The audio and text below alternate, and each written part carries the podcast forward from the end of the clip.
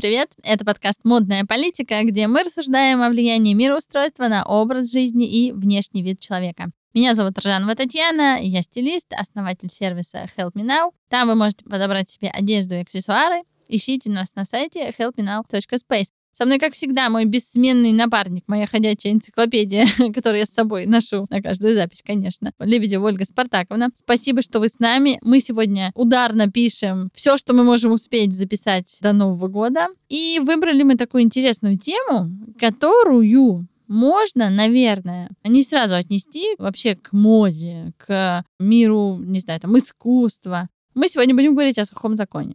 Сухой закон в США ну, во-первых, где США, где мы. Во-вторых, почему он влияет на мировую культуру. В-третьих, у нас в Советском Союзе тогда свой сухой закон каждый раз нарисовывался. Ну, в общем, немножко не, непонятно, как это связано. Но на самом деле сухой закон невероятно повлиял на культуру в целом и на людей. Мы же понимаем, что барная индустрия и вот эта мода на коктейли появилась не вчера. Спасибо сухому закону, в частности. Об этом сегодня и поговорим, посмотрим, как сухой закон влиял на всех и как его отголоски влияют на нас сегодня. Ольга Спартаковна, вам слово. Ну, я только хотел сказать, ты уже меня опередила, что, конечно, прежде всего сухой закон дал огромную дорогу все, что осталось, сливать в один бокал и получать коктейли. Ну, я прошу прощения, но я, как жена в прошлом бармена, не смогла удержаться, потому угу. что оказалось, когда давным-давно мы с ним познакомились, что барное дело, барное искусство — это искусство. А я-то, как любой обыватель, тем более человек, который не очень пьет алкоголь, жила в сладком неведении, что это просто там что-то придумали в 2000-е. Ну, то есть я была в какой-то момент очень от этого далека. Оказалось, что это действительно культурный, объединяющий мировой код вот эти вот культуры коктейлей. Хотя пришла она вот от тяжелых времен. От тяжелых времен, и надо сказать сразу, те, кто очень увлекаются коктейлями, что, в принципе, это не очень полезные для организма напитки. Хотел сказать пойло, но не скажу. Напитки. Что лучше пить чистые напитки. Сделаю сразу сноску. Лучше вообще не пить. Алкоголь вреден для здоровья. Это неправильно. Но вообще, да. Все зависит от того, сколько и какой. Конечно. Но вообще Ольга Спартаковна, конечно, говорит о том, что коктейли появились действительно во времена, когда не было ничего, ничего было нельзя. Да. И для того, чтобы взять разные субстанции и разные как бы жидкости, их надо было балансировать. Все бармены знают, что такое баланс нужно было выравнивать кислоту и сахар, ну, то есть сладость и кислость. И, конечно, в вашем милом коктейле на 125 мл может оказаться сахара больше, чем в э, стаканчике Кока-Колы. К этому нужно быть готовым. Поэтому Ольга Спартаковна, конечно, говорит вот о таких, как сказать, радикальных экзерсисах алкогольных, когда выпил три коктейля и съел 4 э, бутылки литровых Кока-Колы. Конечно, это очень вредно. Но я должна сказать про другое что, слава богу, в России вводились сухие законы. И это всегда, ну, во-первых, скажем так, сухой закон — это выпадение из экономики очень большого количества денег. Потому что все-таки спиртное — это очень хорошие деньги. И в том числе очень хорошие налоги от тех, кто продает это спиртное. Когда спиртное не продается, это плохо для экономики. С другой стороны, я понимаю, что для экономики хорошо, когда люди трезвы и хорошо работают.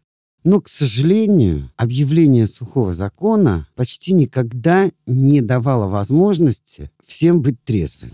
Особенно людям не очень законопослушным. Хотя я должна сказать, что часть людей, особенно женщин, у которых мужья не запойные алкоголики, но попивают, они были очень рады сухим законам потому что это давало им возможность, они понимали, что их мужья не будут во что бы то ни стало противозаконно все добывать, Хотя я должна сказать, что мне пришлось пять лет жить на Камчатке как раз во время нашего сухого закона, и мы были единственной квартирой, единственным домом, ну, в смысле квартиры, где не гнали самогон.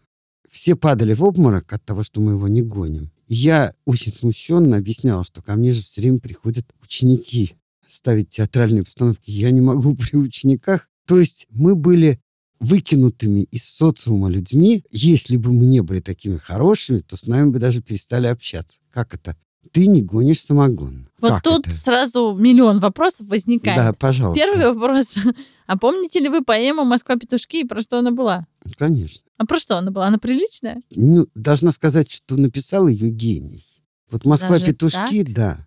Ее автор абсолютный гений. Да, он пил, да, он спился. Но это не мешает ему, точно так же, как вообще, может быть, даже сделать одну передачу «Гениальные алкоголики». Это как Зверев, художник Зверев, когда его работы показали Пикассо, он сказал, боже мой, зачем русские художники сюда едут что-то узнавать про живопись, когда у них был свой такой. Человек пил запоем, дарил свои работы за ночь, которую он проводил где-нибудь в чужом доме. Одна американская дама просто за бутылки водки скупила целые коллекции его. Есть замечательный музей Зверева, кстати, в центре города. Очень вам советую туда сходить, потому что это большой, огромный художник. И тем не менее он был совершенно пьющим человеком. Ну вот в русской культуре, будем честны, что уж там греха таить, пьющий человек, сильно пьющий, запойный алкоголик, но при этом талантливый, это, ну не слова синонимы, но это прям такие понятия, которые ходят вот прям рядом. Более того, если человек талантлив и алкоголик, то ему вот у нас, мне кажется, все-все прощают. Это какой-то культурный код. Вот в мире же нет такого нигде. Ну, типа, вот он хороший поэт, но алкоголик. Вот он там хороший художник, Ну, но алкоголик. Почему? Ну, мир тоже очень разный, Я не понимаешь? слышала такого повально, как вот в Ну, нашей давай культуре. так говорить. Вот французы потрясающе относятся к Рэмбо. Рэмбо в 19 лет завязался стихами и начал то, что называется там пить и хулиганить. Ну и я могу привести много примеров. Цветы зла. Но мне кажется, что это много Ну, конечно, много. не сравнится с очень-очень-очень много в нашей культуре. К сожалению, у меня нет таких данных, но знаю, что французская культура тоже зиждется на культуре потребления спиртного. По-разному. А уж что говорить об англичанах, у меня был момент, когда в доме у меня просто они размножались. Ну, Англия Вот. стоит на пиве, Ну, на кто, как пабах. тебе сказать? Ну, как и бы... на виски. И на виски. Поэтому Да. у них совершенно как а бы... виски они пьют без закуски. И пьют так, знаешь, маленькими Как глоточками. водичку. Да, я бы посмотрела, что было бы с нами, если бы мы такие бутылки Ну, они качанили. генетически закаленные. Ну, может быть. Ну, на самом деле, к чему я все это говорю? Вот в Америке проблемы с алкоголем и с запрещенными веществами привели к буму рехабов, так называемых клиник по восстановлению себя в себе, здоровья там и так далее. В Италии алкоголизма не существует как класс. Его нет. Во Франции с их любовью к красному вину ну, может, мы найдем алкоголиков таких прям каких-то вот, ну, таких, как в нашей, ну, нашей, я имею в виду, постсоветской, да, советской действительности, мы не найдем. Вот это удивительная совершенно история. А главное, что такой бум на пьянство, алкоголь, ведь у нас запрещали, и был, я уверена, статистически невероятный подъем алкоголизма. Как только ты запрещаешь, все сразу бегут. Я не верю в этот подъем, но... Ну, я думаю, но что... я хочу все-таки внести ясность. Но нас это не привело к рехабам. Вот это интересно. Таня, нас не привело к рехабам, потому что мы вовремя никогда ничего не делаем. Э, И хорошие клиники мы никогда нигде не строим. хороший ответ. Вовремя. Почему у вас нет рехабов? Да, потому что мы ничего не делаем Нет, вовремя. дело даже не в этом. Ну, вовремя. Я не могу, так сказать, упрекнуть. Ты знаешь, вот у меня поймали заболевание очень вовремя и так далее, и так далее, но оно не относилось, К конечно, алкоголизму. к алкоголизму. Хотя, Вот. кстати, мне очень нравится ваша фраза. Вот вы говорили, что в молодости Мгм. вы осознали, вы запомнили тот день, когда вы могли Да. спиться. Да, я видела день, когда я не только могла, а точно, совершенно, как мне кажется, спилась бы. И поэтому я считаю себя уникальной не потому, что я там умная или красивая или дико способная, а потому что таких людей, которые видели день, когда они могли спиться и не сделали этого, достаточно мало. Согласна, но сразу возникает вопрос. Вы были в достаточно интересных, ну, назовем их тусовками, раньше это называлось, очевидно, по-другому. Правда ли, что раньше пили все, что хорошо и плохо горело? Что вообще все пили? Делали самогон, доставали там какие-то пятирублевые бутылки, вот как это, не коньяк, а, господи, крепленное вино. Я не могу ничего сказать. Люди, с которыми я общалась, ну, во-первых, я видела свой день. Это было далеко от Москвы и моих друзей. Это было в экспедиции. Я видела а, они все пили спирт. Вот и ответ. Ну, они пили водку, но неважно. Важно, что если кому-то будет это интересно, то в следующий раз я расскажу это подробно. Вопрос не в этом. Просто я хочу сказать следующее, что сухой закон, введенный в последний раз в Америке,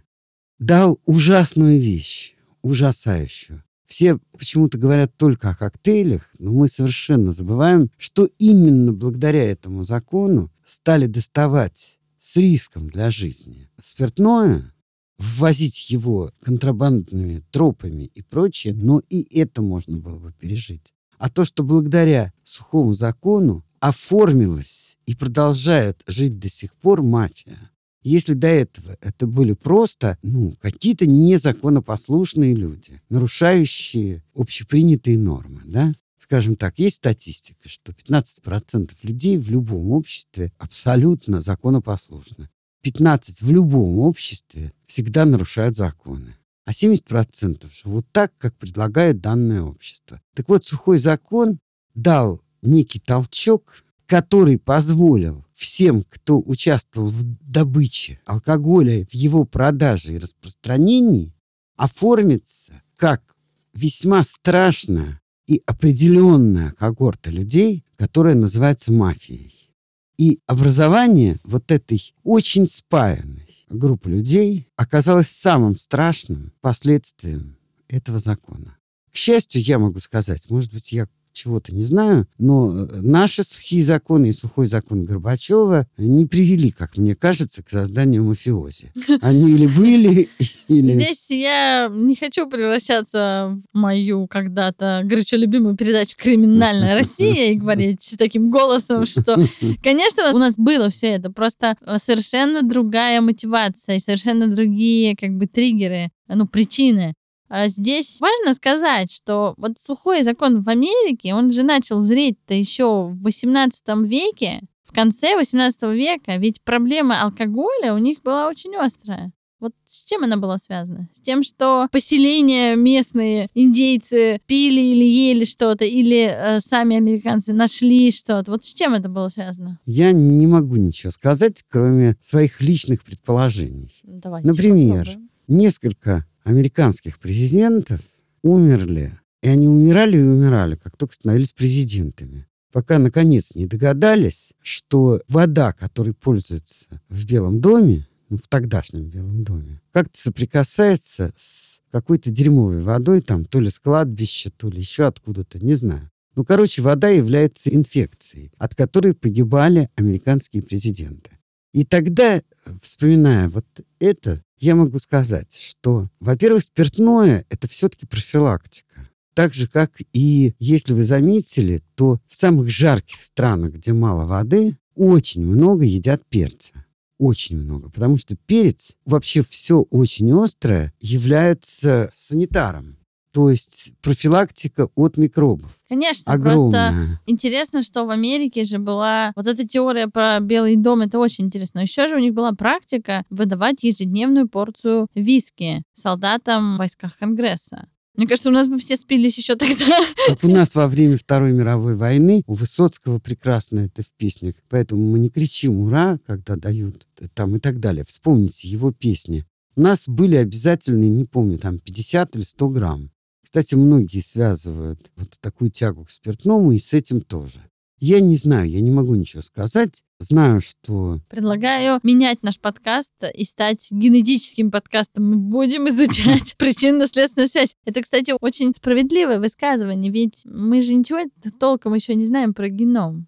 А Конечно. говорят, что вот геном человека, вот условно, раскулачили человека в начале века, и все думают, что уже прошло много времени. А говорят, что минимум пять поколений должно вымыться, чтобы, ну, как бы в эпигенетике вот это изжилось. Что говорить про алкоголь, он там засел. И ты же можешь даже не знать, ну, в Советском Союзе все скрывалось, например, ты же можешь даже не знать, что было с твоими предками на самом деле. Конечно. А у тебя есть тяга какая-то к алкоголю, ну, учитывая, что мы потеряли во Вторую мировую колоссальное количество людей, колоссальное количество мужчин, и ты практически никуда не можешь. Ты будешь сидеть и спросишь, кто у тебя погиб, скажут дедушка, два дедушки, один дед. Ну, то есть это будет почти всегда след. Конечно, количество выпитого алкоголя на поле боя из здравого смысла сохранения своей жизни, ну, то есть в условиях антисанитарии, конечно, оно могло очень сильно влиять, и, может быть, оно будет влиять. Но это, конечно, мы с вами не генетики, генетиками нам уже не стать. Вернемся к сухому закону. Ну так вот, если мы возвращаемся к сухому закону, то я должна сказать, что огромный ввоз спиртного в Америку в это время, естественно, увеличивал ряды бандитов, потому что нужно было много народа. Одни отслеживают, другие везут, третьи охраняют от полицейских, четвертые отражают нападения на эти грузы и прочее, прочее. И таким образом именно с сухим законом связывается полное становление мафии. Но вы же знаете, что где-то убыло, а где-то прибыло. Вот сухой закон объявили, продажи алкоголя сократили, появились бары. Бары незаконные, они тайные, появились люди, которые их да. условно охраняют. Это, ну, как бы невозможно верить в то, что ты завтра... Вот, кстати, мы все наблюдаем трагедию Китая, помимо того, что они, прости, господи, находятся в социализме, живой пример социализма. Они же еще находятся в положении, что у них женщин там что-то три раза или там, а или мужчин, вернее, у них то ли в три раза больше, то ли там... Ну, это известно почему. Конечно, потому что они в одно прекрасное утро проснулись и решили, кстати, надо запретить рожать много детей. Запреты, ну вообще запреты на рождение детей звучат в принципе странно, ну потому что это абсолютно, как скажем, природный процесс, его сложно взять вот в тиски. А теперь у них, э, поскольку все, конечно, сохраняли сыновей, у них теперь очень много мужчин и совершеннейший недобор женщин. А главное, что к соседям они сходить за женщинами не могут. ну, по понятным причинам. Почему? Ну, потому что куда ты сходишь? К каким соседям? Не знаю, к русским, например. Ну, я пока мало вижу э, смешанных русско-китайских семей. Наверное, это будет следующий шаг. Но к каким еще соседям, кроме нас, они могут сходить? К корейцам, ну, у них тоже все не очень хорошо. ну, в смысле, к северным корейцам. В общем, я к чему веду, что...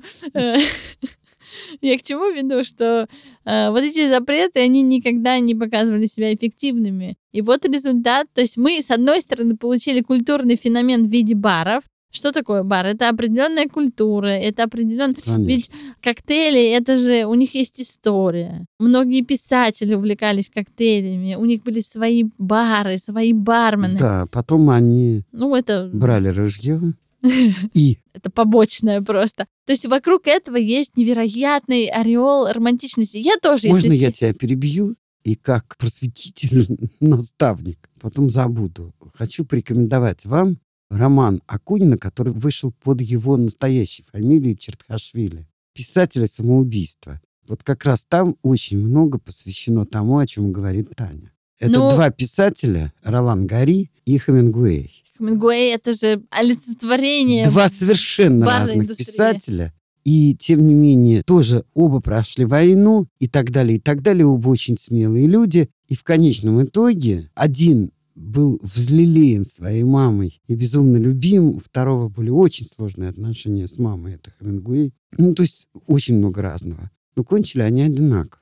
Ну, я вообще вот коктейлей, посвященных Хемингуэю, знаю очень много. Вообще, мне кажется, любой человек, даже не вовлеченный в, в барный мир, он скажет, что он знает коктейли. А вот коктейлей, посвященных Гарри, я, честно говоря... По коктейли я не знаю, но не он, знаю. Роман Гарри, два раза получил Пулицеровскую премию. Ой, не Пулицеровскую, а Ганкуровскую премию. Потому что один раз написал книгу под одной фамилией, а второй раз написал книгу под другой фамилией. И обеим книгам была присвоена Гонкуровская награда. Ну, я, конечно, не могу не сказать, что этот человек родился в Российской империи, в Вильнюсе. Но он был еврейского происхождения, а тут больше можно не продолжать. Ну, все у нас, у нас, я имею в виду, у Российской империи с евреями было, как это сказать, хаотично. То, как бы, вот черта оседлости, то берите землю там где-то в э, холодной Сибири, то, пожалуйста, уезжайте вам тут. Ну, в общем, у нас, может быть, помягче, конечно, чем в других каких-то странах, где это было прям... Да, но у нас, не забывай, евреи появились только в 18 веке, когда мы чуть-чуть земли забрали у поляков. До этого в Российской империи не было никаких евреев. Но мы же собрали. Могли как-то забрать-то с умом. Без евреев. Нет, ну почему? Ну с каким-то умом они вот так вот. Ну, чтобы меня не объявили антисемитом, должна сказать, что я наполовину еврейка, Да, а может быть даже больше. Мы шутим, конечно, но у Ольги Спартаковны, у Ольги Спартаковны запротоколированное происхождение. Вернемся к сухому закону. Вот очень романтизирует это. Я очень люблю фильм, я вообще люблю Вуди Аллена, я очень люблю фильм «Светская жизнь». И как там все это показано. Это легкая жизнь, блестки, вот это вот довоенное время, кризис, вот этот черный четверг сходит, уже там вот как бы он появился, ну вот брежет какая-то надежда, и они все такие романтичные. И там же показывают этих самых бандитов, которые просто берут и закатывают человека в бетон. Однажды в Америке. Ну, я равнодушна к этому фильму. Я считаю, это один из лучших мировых фильмов. Не могу сравнить ни со Скорцезе, ни с кем. Нет, ну Просто это... обожаю этот фильм. Его ценность я понимаю, но сказать, Это что я великим фильмом. приду дома и захочу его включить, нет. Светскую жизнь я включаю очень часто. Мне очень нравится вот эта картинка, эта красота и легкость. Ну, Вуди Аллен вообще как бы он очень легкий, и он не отягощает, не заставляет зрителя страдать на взрыв, вот умирать. У него очень легкое кино, при этом с глубоким смыслом. Но я к тому, что это очень романтизировано. Правда, это настолько никто... Сегодня тоже сто лет прошло. Ну, кто будет думать? Ну, вот скоро 30-е годы. Конкретного срока появления у сухого закона прям нет, но примерно там 1930 как раз, э, по-моему, черный четверг наступил в 29-м, ну, в 30-м все порубили.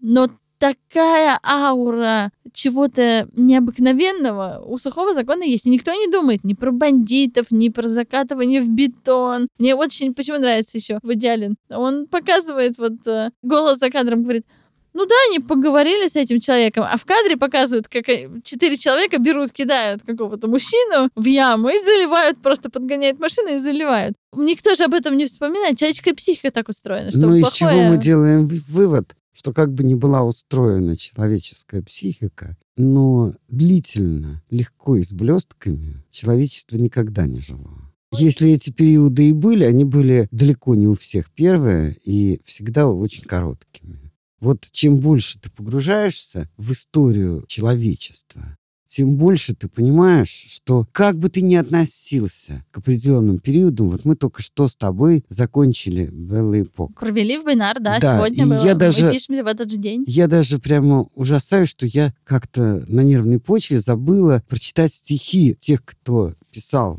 Вы их, честно, кстати, достали. Вы их достали, но отвлеклись. Ну, очень было интересно, много Вот. обсудили э, сегодня. И в следующий раз, наверное, надо сделать что-то, чтобы показать вот стихи этого периода и прочее, и прочее. Но также я скажу и про все то, о чем мы с тобой сейчас говорили.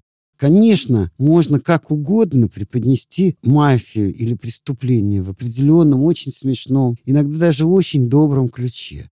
Но суть от этого не меняется, что... Ну, в общем, короче, когда тебя закатывают в ковер и куда-то выбрасывают, В бетон. и- и- да, цементируют в бетон. А в это время человек, который играет на фортепиано, продолжает свои фортепианные экзерсисы, понимаешь, это Но все-таки... разве это не парадокс жизни? Да, это Всегда парадокс. у кого-то будет э, больно, а у кого-то будет весело. Всегда у кого-то будет идти линия жизни как бы вверх на позитиве, а у кого-то в этот же момент все будет совершенно иначе. У кого-то будет рождаться ребенок. Знаете эту вот э, извечную историю, что в семье рождается ребенок и умирает бабушка. Пожилая, пожилая бабушка. То есть это одновременно и радость, и боль. В этом же парадокс Просто я жизни. хочу сказать, что э, парадокс жизни еще состоит в том, как мне кажется, что очень мало людей, если они есть, то их надо выделять или леять и изучать. Но очень мало, вот ты сказала, одним больно, другим хорошо, но очень мало людей, которым всегда хорошо.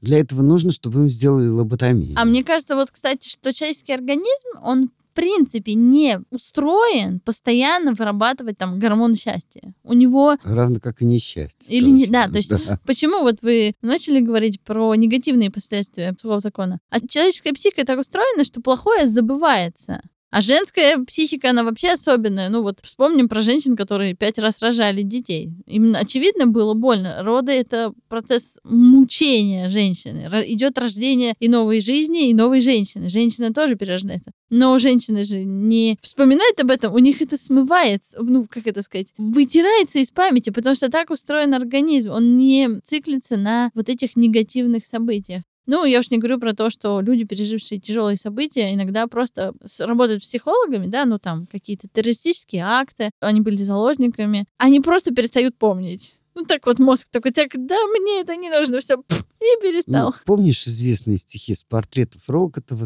Снова смотрела Струйская на нас. Ее глаза как две печали, полуулыбка, полусон, ну и так далее. Так вот, эта Струйская, которую написал Рокотов, она рожала 17 раз. Зачем вы мне это говорите? И из 17 раз у нее осталось семеро детей. Ну, какая-то конверсия, как скажут профессионалы маркетологи, не очень. Ну, Но тогда же, ну, понятно. ну, Ну, да. я хочу сказать вот что. Почему-то мы вообще все перенимаем из э, там, Европы, из Америки. Ну, потому что у нас, например, не было культуры барного питья. Ну, вот какой момент мы могли бы создать что-то подобное. Вот в истории. Вот если посмотреть на историю. При Петре, при Екатерине, при Николае. Вот когда мы могли сделать что-нибудь подобное? Ну, я думаю, при Николае Первом, пожалуйста. Ну, в конце Ну, 19, 19 века. века. Ну, при Петре Первом мы могли создать... Бороды стригали. Э, Нет, мы могли создать пьянку, Пьянку, которую он да. обожал, да. Но это было не в характере Петра прилично себя вести. Вообще Петр был сомнительной фигурой. Вот что нам нужно сделать. Выпуск про Петра. Вот он оставил ого-го какое наследие. Например, э, Санкт-Петербург, построенный на боли и костях.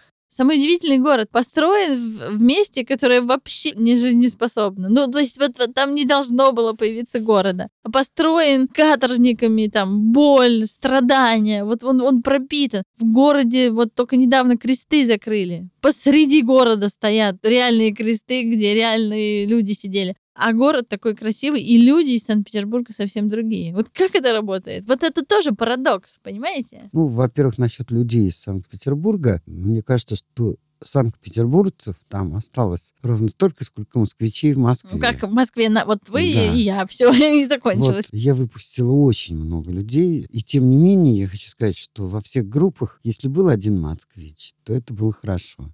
А девять были категорически не москвичи, и из девяти восемь, а иногда девять, оставались в Москве. Через какое-то время говорили, если ты или я их не слышали, о том, как они коренные москвичи. Нет, я понимаю, о чем вы говорите, но я к тому, что все-таки это очень парадоксально. Выпуск про Петра мы, кстати, сделаем, Да. а это очень парадоксально. Мы не двигались в эту сторону. У нас был, правда, шанс в конце 19 века, когда у нас был невероятный, у нас, как у страны, да, как у Российской империи, невероятный настрой смотреть на Европу. Мы пытались повторить все, что можно и нельзя. И модельеры наши туда смотрели, и художники, и все как-то были очень настроены там с Европой. Может быть, мы могли бы что-нибудь перенять. Но у нас же тоже было свое вино, например.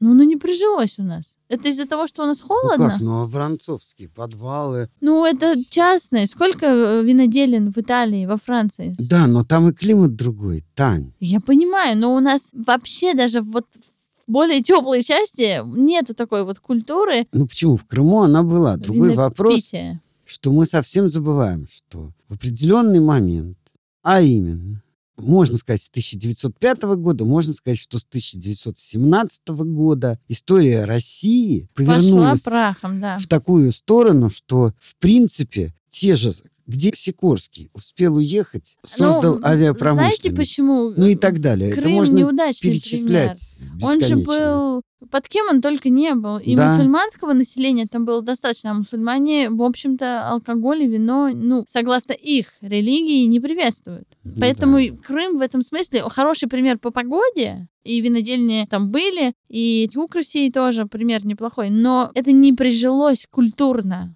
Вот Ну, Почему? ку- Там огромные массандровские заводы. Ну, и заводы, во- да. вот воронцовские и так далее. Нет, нет, нет, это так невозможно говорить. Этот вопрос тогда надо просто изучать. Если кому-то это интересно, то это надо садиться и просто карандашом считать. Поэтому я, Ну, я здесь например, хочу... за это не возьмусь. Э, Я тоже как бы не буду сейчас делать какие-то заключения, но интересно, что крепкий алкоголь у нас прижился. Это культурный код.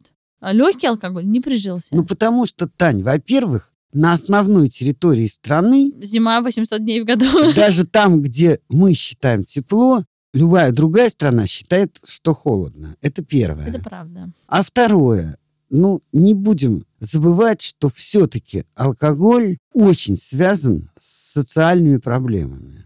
Вот был такой эксперимент в 90-е годы. К нам приехали, ну, тогда все восхищались Горбачевым, и еще вот в конце правления даже, мне кажется, Горбачева. К нам приехали шведы, по-моему, шведы или швейцарцы, если я не ошибаюсь.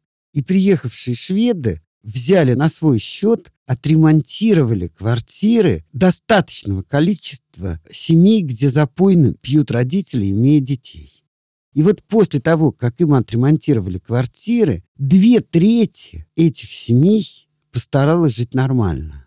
То есть от условий, в которых человек живет, тоже очень многое зависит. Я согласна здесь. Это социальная проблема. И здесь интересно, что есть же у нас примеры европейских стран, у которых тоже крепкий алкоголь в почете. Финны, шведы. Да. Они прекрасно, ну прекрасно в смысле, отлично пьют алкоголь. Но мне еще интересно, почему... Это холодные страны. Да, почему у них ценится русская водка? Это же тоже парадокс. Вообще русская водка ценится во всем мире. Вот это какой-то эталон. Если водка, то она должна быть русской. Ну, тогда мы вспомним Похлебкин. Так вот, почему-то он оказался никому не нужен. Но когда поляки заявили о том, что водка – это их национальный напиток, и пытались ее оформить в патенте, то тогда, это еще, по-моему, было при Брежневе, вызвали Похлебкина, и оказалось, что он единственный человек, который владеет не только приготовлением похлебок и всего остального, но и он очень глубокий историк. И он доказал, что водка – это исключительно все-таки русское изобретение. И после этого мы стали получать большое количество денег и благодаря водке. Да, кстати, Вильям Похлебки удивительный человек, действительно историк, живший очень скромно, э, написавший потрясающие книги. Найдите, не поленитесь, фильмы про него или книги, которые он написал. А, Потрясающие рецепты. Причем он пытался доказать, что можно там жить, есть там один кусок хлеба с чаем. Он изучал каши, крупы, грибы. У него потрясающая книга. И да, очень трагично, что он так плохо закончил. Это правда. ну, его просто убили. Ну, И это не док- никто не знает, да, это кто. типа не доказано, но вообще-то, Да. конечно, это было убийство. И учитывая, какие скромные гонорары он получал. И вообще, я много изучала, как любитель готовить, я очень Мгм. много изучала его биографию. И вообще, что он предлагал готовить, и как он предлагал. Это, конечно, очень интересно. И, по идее, вы должны были носить на руках. А он мало того, что закончил так плохо, написал очень много исторических работ. Так еще и помог доказать, что водка это наш Да. продукт. Не только помог, А доказал. а доказал. Да, будем честны, а доказал. Вот. Но я хочу сказать, что есть такая национальная традиция не очень чествовать людей, которые много сделали. Обязательно. И на солнце бывают пятна. Ну, не без Вот. этого. Но я хочу вернуться все-таки к сухому закону в Америке. И все-таки подытожить, что вообще пьянство все-таки имеет социальную тоже прокладку. Как бы хорошо ни жила страна, это говорит о том, что на тот момент не все было благополучно в этой стране.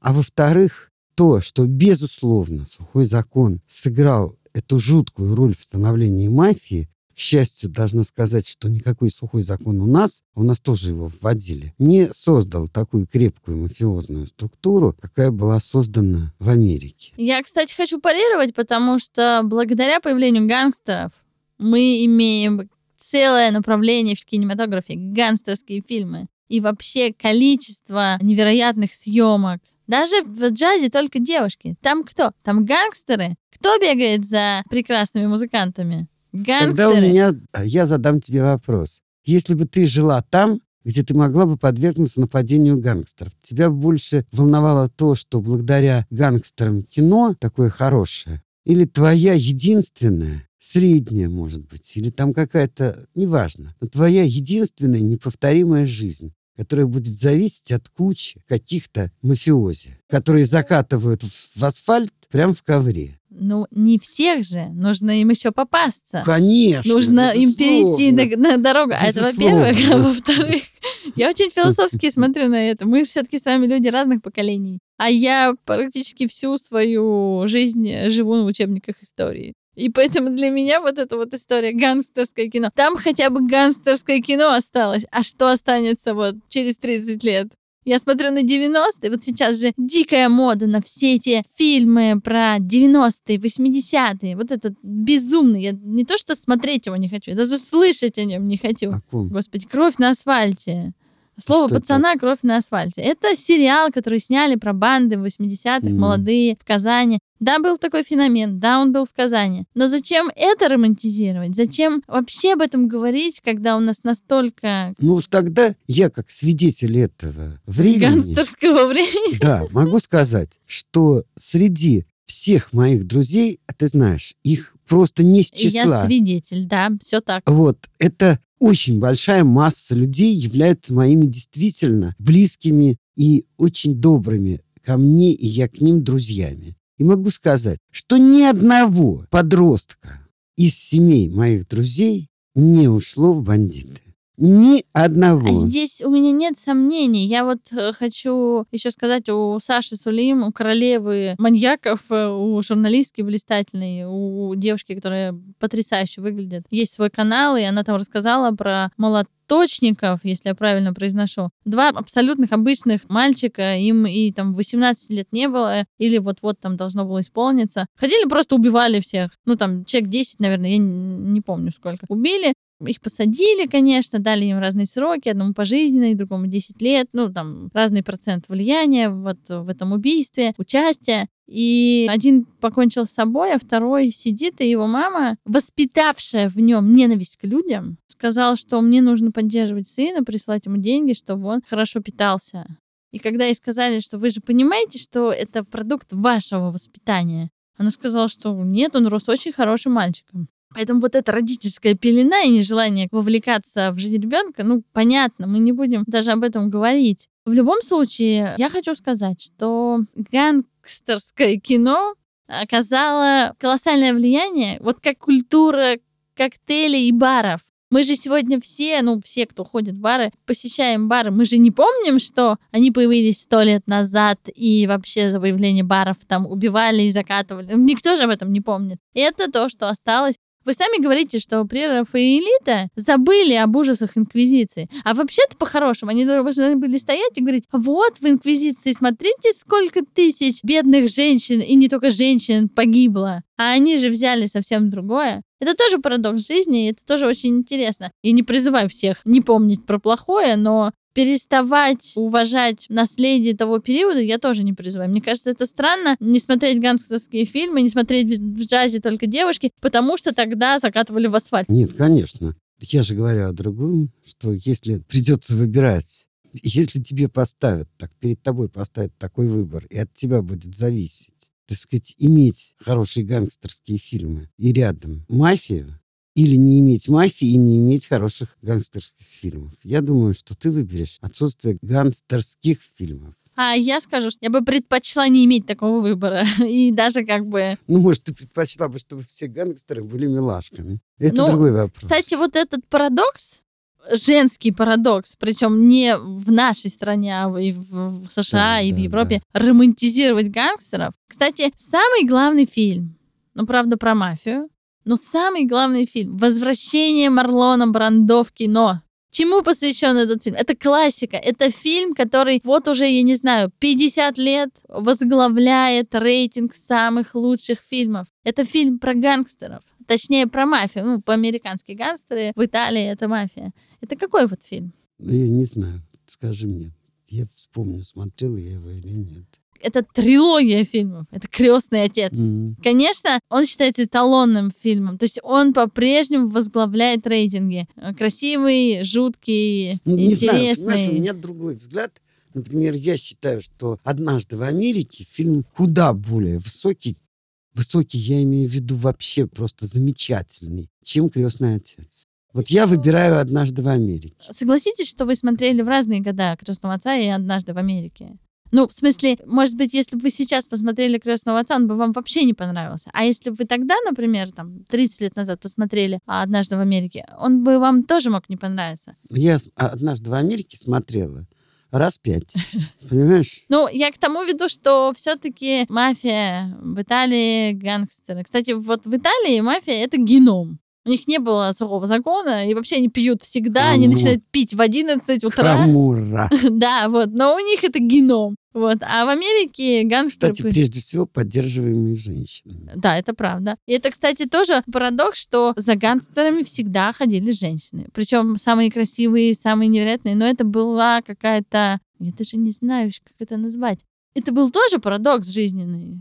Вот какая-нибудь а-ля Мерлин Монро Мне смотрела кажется, это, Кеннеди, а он тоже был тот еще бандит. ну, так нельзя говорить, потому что это, это неправда. Кеннеди, во-первых, был очень смелым человеком. Человек, который и выросший в тех условиях, в каких он вырос, он стал таким больным, потому что несколько часов на себе тащил матроса, с Да, которым я они помню, вместе мы там об этом там упали. Говорили, но Он все Поэтому- равно был продуктом своей семьи и своей этой системы, в которой он оказался. Я думаю, ну, соглашусь, что он, наверное, не был прям бандитом, Конечно. но он был негативным персонажем все-таки, скорее, чем позитивным, Не зря его убили. как обычно. Как что-то Я с тобой сразу... не согласна. Я не согласна. Вот видите, мы всегда находимся в противостоянии. А, На самом деле, я предлагаю заканчивать наш выпуск про сухой закон. А, Я хочу сказать, что самое главное, мы же все-таки про моду, что сухой закон оставил невероятный след в женском костюме. Потому что посещение ночных и вечерних заведений обязывало носить другую одежду. В темноте ничего не видно. Вот этих вот освещений, как мы привыкли Мгм. с диско-шарами, еще не было. И, конечно, костюм женский был немного другой. Мне, кстати, невероятно нравится еще светская жизнь в Аллена, потому что понятно, что еще пока вот э, одежда Прета Порте не была так развита, и все там отшивалось швеями, мотористками, модельерами, закройщицами. Ну, то есть вот это все был ручной труд, но выход в 2 часа ночи в какой-то бар с коктейлями превращался в какой-то выход на красную дорожку. Сейчас звезды ходят так на красную дорожку, а тогда они просто одевались в бар.